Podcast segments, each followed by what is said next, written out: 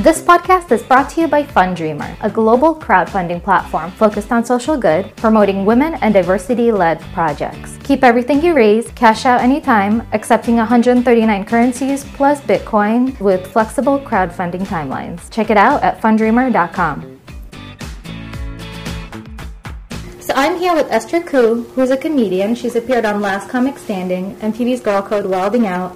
She's often referred to as the Asian Sarah Silverman, and she also has a really great podcast called Ku and the Gang that you should go and download right now because it's really funny, and she interviews a lot of comedians. She's going to be on the podcast today talking about comedy, women funding, and diversity, and probably anything else that's going to come up as it comes up. Uh, so the question that I always ask my guests is, uh, what was your dream as a kid? Uh, well, my dream as a kid. I mean, I don't know if I had dreams as a kid. It's called immigrant parents. they don't let you have dreams. You're just supposed to like do this and do that. They're not really so keen on dreaming.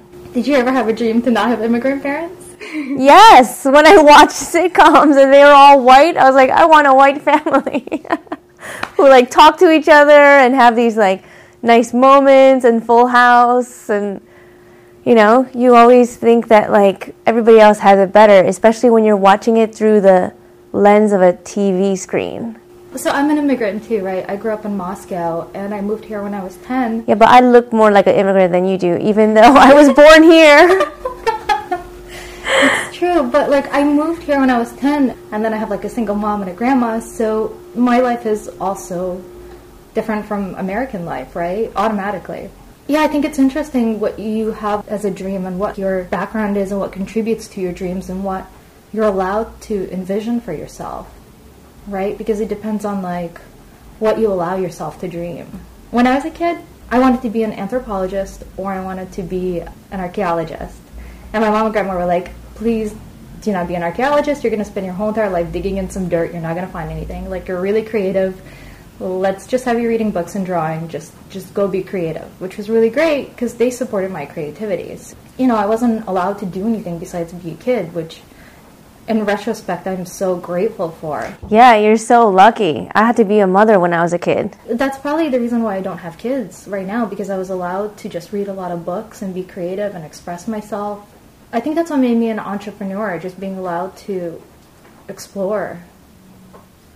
But what did you want to do as a little kid? Well, I mean, I grew up in a super strict religious organization. So my dream as a kid was to save the world from eternal damnation. Can we talk about that, please? Yeah, sure. Like the church that I grew up in, they put this burden on you. Like you have to save your classmates from hell, basically, by bringing them to Bible study and to Jesus and to salvation and the truth and all that. So, Wow. yeah. So you were on a mission to save the world. Well, to save uh, Jesus' lost souls, I guess. You know, to redirect people to a life of serving God. How many souls did you save? Um, I don't even know if I even saved half a soul. I mean, I brought people to like Bible study and stuff, but it's hard to get them to stay because they did some weird stuff. They didn't want to stay for Jesus? No, I mean, like you lure them in with food, and then you're like, surprise, Jesus is here, you know? So you lure them in with friendship and like camaraderie, you know? Jesus is really hot. Um, He's sexy. He's got those abs. well, those are just pictures. In real life, Jesus was actually a slob. Was he? He was a little overweight. You think? So this got into like religious territory for a while. So let's bring this back into the comedy experience. You were on the last comic standing. What advice do you have for people who want to get into comedy? Well, you know, it's funny because people think that you just get a manager and like I need to get a manager and I and then I could do stand up comedy. It's like no, you have to do stand up and then get a manager. Right? Right. But people there are a lot of people who want to do comedy. Actually every year all these like comedy classes they're filled. There's people who just want to do it just to like get their speaking chops up. You know? And but people um the way to do it is to just constantly go out every night and do comedy shows. Right. You It's just- to get out there. to be at the comedy clubs, in the bars, in the restaurants that do comedy shows. It's to just constantly get out there. Well, it's like the Beatles. The Beatles just worked their butts off. That's how they got really good. They were paid in booze and like women, so they just played all the little tiny English clubs, and that's what made them good. And then eventually they were able to step into a global stage. Like you don't just get up on a stage and are great. That rarely. Yeah, you do like the small, tiny rooms all over the place, Yeah, and you build up an audience. and you travel everywhere. And I remember like my first few roommates, like I think they hated that I did comedy because I wouldn't be like home in the evening to like watch TV with. You know, like when you're living with just one other girl, like they don't like it when you do comedy. I don't think anybody likes it when you do stuff. I think people become very resentful if you're doing stuff. So I don't think it's just comedy. I think it's like if you have other things that you're working on and you're focused, it makes other people feel bad because they're not doing enough. So it makes them resent you in a weird way. Wow, that's so true. Unambitious people don't want to be exposed to ambitious people. I think if you're ambitious, you want to be around people who are ambitious because they'll inspire you. I think it's okay to have dreams, and I think it's okay to be ambitious, and uh, especially as a woman. So, okay, so from a comedy club audience point of view, what do you see as the difference between male and female comedians? From an audience point of view, you know what? The audience, they're used to more male comedians because there just are more male comedians than female comedians. But they, I think, they're so used to the male model of a comedian that sometimes when a female goes up, I feel like the room just sort of hushes and people are more tuned in because it's like, oh, okay, all right, another white guy comedian, another white guy comedian. Uh, oh, oh my God, this person just looks different. They're the other sex. And so I think sometimes people sit on like closer on the edge of their seat sometimes i find when a woman is on stage because it's just so different That's interesting. it's not the default. So I think as a female comedian, it's easier to grab the audience's attention because they're just like, oh, this is visually just, you know, I'm used to one, one, one, one, one, and then we have zero here. Right. It's Right? like if you just present something that looks visually different, people kind of naturally just. People naturally just perk up. So That's interesting. So your material is considered controversial, or it's claimed to be, which I think is rather silly. rather silly. so I think it's really interesting that a lot of people see you as a controversial woman because you talk about things like race and sex, which a lot of other comics talk about. And it's not that controversial, it's just controversial because it's coming from a cute little Asian girl. You know, right? I never thought my material was controversial. I just did what I th- I find funny, and I think some people grow up in an environment where they don't make race jokes. Like growing up in an immigrant family, race jokes are inevitable. We're constantly making fun of our parents for the way they talk. I made fun of my brother because he was born in Korea and I was born in the U.S. and I was like, oh, I'm better than you, na na na boo boo, you know. So it, for us growing up, like we were always making race jokes, and in a church, there's like ra- all kinds of races: Filipinos, Mexicans, you know, Polish people, Italian people, Black people. They would all come to the church, so it was super like international. So I feel like you know, let me talk about race, and I'm making fun of Asians. So it's like there's tons. How many Jewish comedians are there making fun of the Jewish culture, right? Oh, hello, on All- Broadway! All of them, right? Which was fantastic. And, Really like, you could see it. you know what? Like asians they think that like it's not good for them. Like they they get they get upset by the movie crash on the way that that korean lady was portrayed in the movie. It's one character in a movie but they're like they're like oh they portray koreans in a certain way. Like maybe that's just that one lady you know? That doesn't mean every korean acts like that. I think asians always are so paranoid like we don't want americans to look at us like we're a certain way. So we always have to be such a model minority. And it's like, it's okay if one of us fucks up and becomes a comedian and talks about her vagina on stage. It's okay, all right? Like, there's tons of good Asians who are doctors and who make good money and who, you know, went the right path. It's all right. It's not so embarrassing. But they want to disown me. They do? Yeah. You want to talk about that a little bit more? I mean, um, I mean, sure, why not? I mean, do you really think they want to disown you? Do you have a large Asian following actually as an Asian? No, I don't have a big Asian following. I don't. The Asians who follow me are more like the punk rock Asians who have sort of like, you know, denounced their parents' heritage like I have. you know, the ones who like break apart, like because a lot of Asians can be really just like stick to their own kind and they're only friends and they only marry other Koreans or other Japanese people or something like that. They can be like a clique. Well, I think all religions are like a clique. You know, you're very diverse because you speak Korean, you also speak fluent Spanish, obviously fluent English, so you really bop around different cultures and you have that global awareness where a lot of people are just, you know, white people speaking English, hanging out with their white friends and you have also African American communities who are very insular as well, as well as Asian communities, as well as Mexican. It's just comfortable to be around people your own way because it's what you know and it's easy. But you realize that once you get out there and you become friends with all these different cultures and all these different people, it's just really fun because everybody is the same. At the end, everybody has the same values and everybody has maybe a different outlook on life um, in some regards. It just takes effort to get to know other people and be open to other cultures. And either you take that initiative or you don't? Well, I think it has to do a lot with people's childhoods also. If you grew up in a super insular, in some town, little town in Wisconsin where it's all white people, it's hard to go out there and be like, I'm going to go make a black friend, right? Because there are no black people there. It's all cheeseheads, you know? So I think I grew up in a super, like, diverse way because we just recruited everybody mm-hmm. in the church. Although they would give you more points if you were like North American, like blonde hair, blue eyes. Oh my god. Yeah, like you would get more points than if you brought like a Mexican or a Filipino to the church. So That's so messed up. Was there like a star system, like a chart where you get like a golden star? That's so messed up, Ku. I mean, there were charts for like how many books in the Bible you read, but that chart existed in our heads. Yeah, definitely. So how did you leave the church? Well, you know how I left is I was 17 years old, and when you're a 17 year old girl, you don't like anybody telling you what to wear, right? Anybody who tells you what to wear is the enemy. So, mom and dad, any teachers were like, stop hiking your skirt up. And for me, it was the church, and they would tell me what to wear. And I went to uh, a prayer meeting one time with this tie dye t shirt on, and they freaked out. They were like, what? The devil's gotten into her. But the was, devil wears tie dye, by the way. That's the yeah. one wardrobe choice. But this was like my, this was my chemistry project, and I was like just proud to wear it, and it was colorful and it was fun.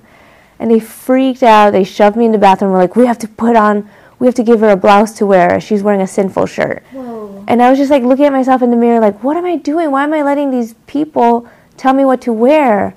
I want to wear whatever I want to wear. Because I didn't know the implications of like the drug culture to tie dye and everything. So I just was like, this is my science project. And after that day, I was just like, I'm not going to let anybody tell me what to wear and what not to wear. And I just vowed to myself, I'm like, if that's what this requires to like stay in this church, then I'm out. Your colorfulness was coming through and it was not going to be stifled. You literally were like, I'm going to shine with every freaking color of tie dye under the rainbow. Yeah, I mean, I'm kind of embarrassed that it took me so long. Like, I was 17 when I left. I remember going dress, uh, dress shopping with my Bible teacher and I was buying a graduation dress and she wouldn't let me buy anything that was flattering on me. If I put it on and we were in the dressing room, and it like showed off my hips or something, mm-hmm. she'd be like, no, no, no, like because you're supposed to like cover up your body and not try to like tempt boys into liking you. When you're in your 20s, you just con- it's just constant bombarding. It's just constant bombarding walking down the street in the morning, being in the grocery store. And then guys will get mad that like we didn't respond or we're not really like into them, but they gotta understand that like we get hit up so much. like so much. And wait, you got that crazy text message that we were talking about yesterday, which was hilarious, which is a prime example of men hitting on us and us turning them down in a nice way. Oh, I'm not nice about it. I enjoy being not nice about it. Oh my god, that text message yesterday was hilarious. You were reading it out loud, and I was on the floor laughing because it was ridiculous. Yeah, no, this comedian was texting me. He was like, "Hi, how are you?" And I'm like, "Okay, is there something you want? Like, are you, you know, like I." I I don't have time to be frivolously texting like this just to check up. And he started going off like, you're being a cunt and you're such a bitch. And I'm just like, what? What is it you want? What are you texting me for? I'm in the middle of a million things, right? And you get called the c word by not even like doing anything. I texted him, "You're you're mistaking my funniness for cuntiness." I think it's so funny that men expect things out of us. And they always want to be in control. The minute we assert individuality, they're not really happy with it. It's like they want everything on their terms because they're giant children. and it's never a compromise. It's like you text me now, you come over now. And they never buy enough groceries. Like when I go grocery shopping, I spend like three hundred dollars, and I buy food for the whole week, and I plan meals, and I have Stop. fruit and beverages and everything. Right? I'm thorough. Stop doing that. Stop enabling. When guys go grocery shopping, they buy like one loaf of bread and one carton of milk and one box of cereal. so, so you start buying one carton of milk. You start doing that and see what they do because you know what you're enabling them to like keep on creating the same behavior over and over and over again. And I think as women, we are enablers in a weird way. We like if you treat us a little shitty, we might let you treat us a little shitty because it already happened once and we like you enough to just like look the other way and go, okay, well maybe this won't happen again. And like so it sets up behavior patterns which you should not acknowledge.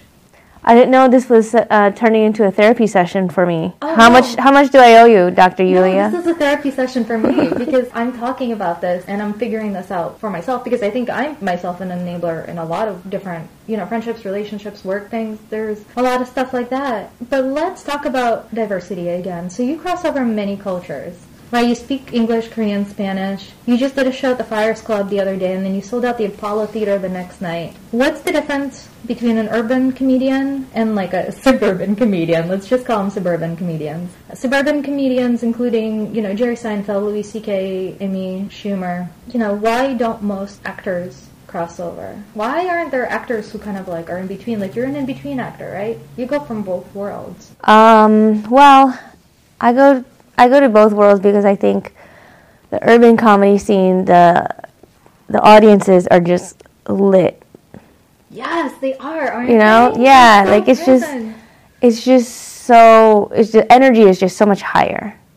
they actually feel things. Whereas you do the mainstream comedy circuit, and like they're nice and yeah, they give you applause and stuff, but they're not like howling, laughing, like dying, keeling over their chairs laughing, you know? Yes. So that's why I like oscillating between both of them. It's fun, right? I like hanging out with people who enjoy themselves. You gotta have fun in life. A lot of people don't let themselves have fun.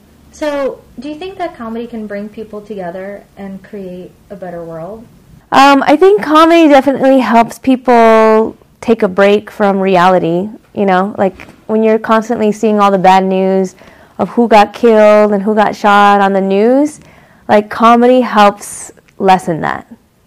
This constant bombardment. Now we see news everywhere, like on Facebook, on Twitter, on any any app you go, you're bound to see a headline: 394 killed, and this, this, and that.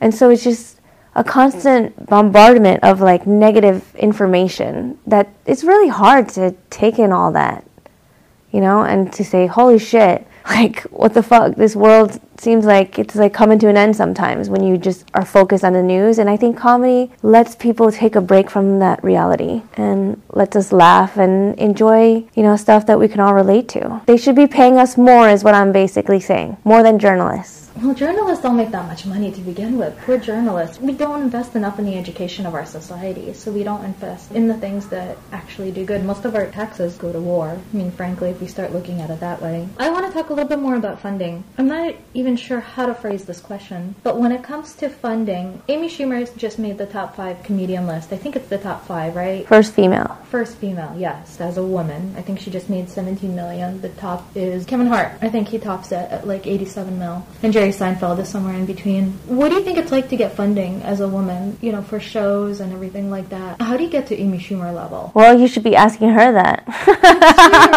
that's a good I'm still on this level. Um, I guess you're just constantly having to put invest in yourself. You know, constantly meeting people, constantly introducing yourself to people, and not being shy. Oh, I'm writing all these jokes and I'm performing nonstop. Bam, bam, bam, bam, bam, bam, bam. And then you forget about the business side. And if you just look at some comedians who are so talented, like if they had just like a little bit more business sense, they would be killing it, right? Right. It's so true because it's a fine line between creating content and getting the content out there. It's like you need a promotional company. You need, you need somebody else doing it for you because you should be focusing on your craft and just producing your craft, and then somebody should be helping you just pump it out there like a really good manager. What advice do you have for using technology to propel your brand? Um, I guess just not be afraid of technology. Like whenever something new comes out, I check it out and see like, okay, well, all right, there's Snapchat out. And I like Snapchat and it's fun and it's fun to do the filters, but for me, I like Periscope better because it allows you to be on for more than nine seconds. And if I'm going to communicate with my followers, then I'd rather do it in long form and be like, hey, what's up? And be able to sit there for 10 minutes and talk to them and give them an update or teach them how to make a key lime pie or whatever uh, write a new song with them. You use technology a lot to get your comedy out there. Like, what advice do you have for people who are branding, uh, building a brand? I think just utilizing all the stuff that's out there now. It's incredible what what we have at our fingertips. And just to like play around with cameras and not be afraid of like getting in front of the camera. Because at first I was telling you how I went to China and I was like, you know, I went to China and did a show a couple years ago. I never even took video footage of me there what was I thinking, right? But I also just was like scared to get in front of the camera and start talking. And now with Periscope, I've been periscoping for a while now, and I'm so it's just natural to me now with with lots of practice. So I think at first everybody's awkward on live video, and it takes them getting used to because you're like, ah, they can see everything I'm doing. In the end, it's about creating human connections. I'm actually kind of nervous doing this podcast, putting myself out there and doing all the stuff that I'm doing, but it's kind of my mission in life, and this is what I was born to do, and this is what I'm good at. This is actually what I'm enjoying. Once you find something that you love, the love will overcome the fear, whatever fear you might have, because you have a passion for it. And you just get better at it. So, what is your wildest dream? Start a sexual revolution. Do you want to teach people how to be better lovers? Um, well, you know, I talk about masturbation and sex and role playing and having sex on stage very openly. Mm-hmm. So I've just always, um, you know, since I grew up so repressed, I just want to, um, I don't know, just make it so n- not taboo. Like, why does it have to be so taboo? Like, there's tons of guys who go up on stage and tell dick jokes. The minute a female does it, all the guys are like, well, that's all they do is jokes about their vagina. It's like, you guys have been doing jokes about your dicks for centuries. And that's our correlating body part to your penis. So. And those parts are really funny. Yeah, it's funny to talk about it and to be, you know, so open about it. Because there's tons of stuff about vaginas that the world has yet to still learn about. This is really controversial to bring back to religion. You know that uh, the Virgin Mary is supposed to look like the vagina? She represents the holy divine, which is the divine feminine. So apparently it goes back to the pagan days and stuff like that. But if you look at her, she's got like a little hood and she has a little shroud and she looks like labia. She looks like a vagina. Yeah. But like, you know, she's glorious, literally. Like our vaginas are the pathway to life. Does she wear pink? I always saw her in white. She should wear pink or purple. But back to the sexual revolution, like what is your dream? Well, my dream is that's such a tough question.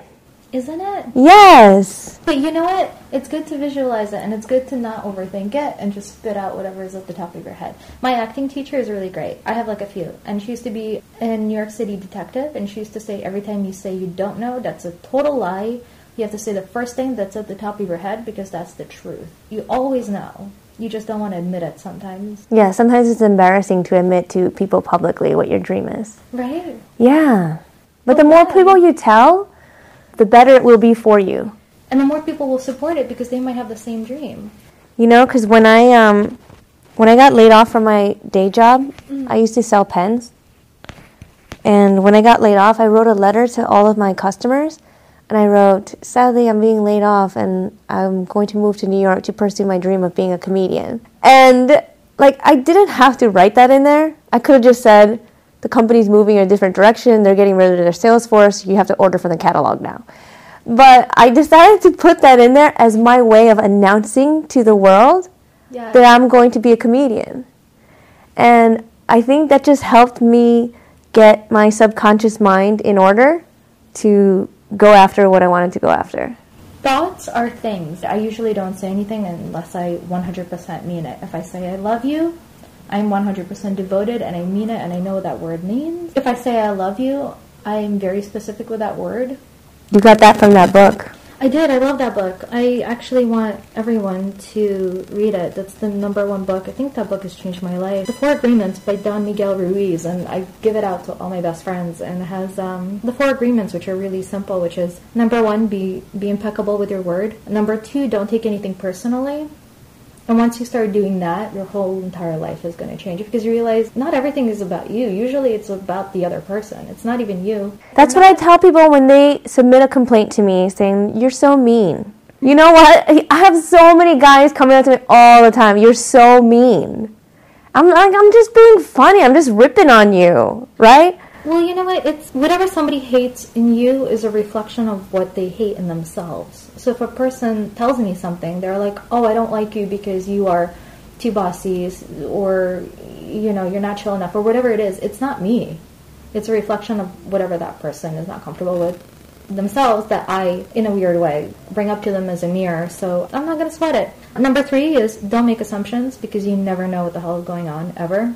And number four is always do your best. Every project I approach, I try to do my best. You know, sometimes my best isn't good enough, but it's okay. Like, we can't be 100% all the time. Well, but the best is subjective. What is your dream? Well, my dream is to be the funniest comedian that I can be. That's always been my dream since I was probably in high school. I cut out like a picture of Jim Carrey walking the red carpet with his wife, and I cut out a picture of my face and put it on her face.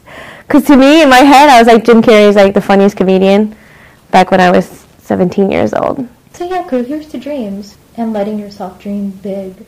You gotta be like Harold in the purple crayon. He didn't let anything get in his way of dreaming. He just took his purple crayon and he drew whatever he wanted to create and he flew away in a boat and he sailed in the moonlight. And he just created his own world. That's what you gotta do.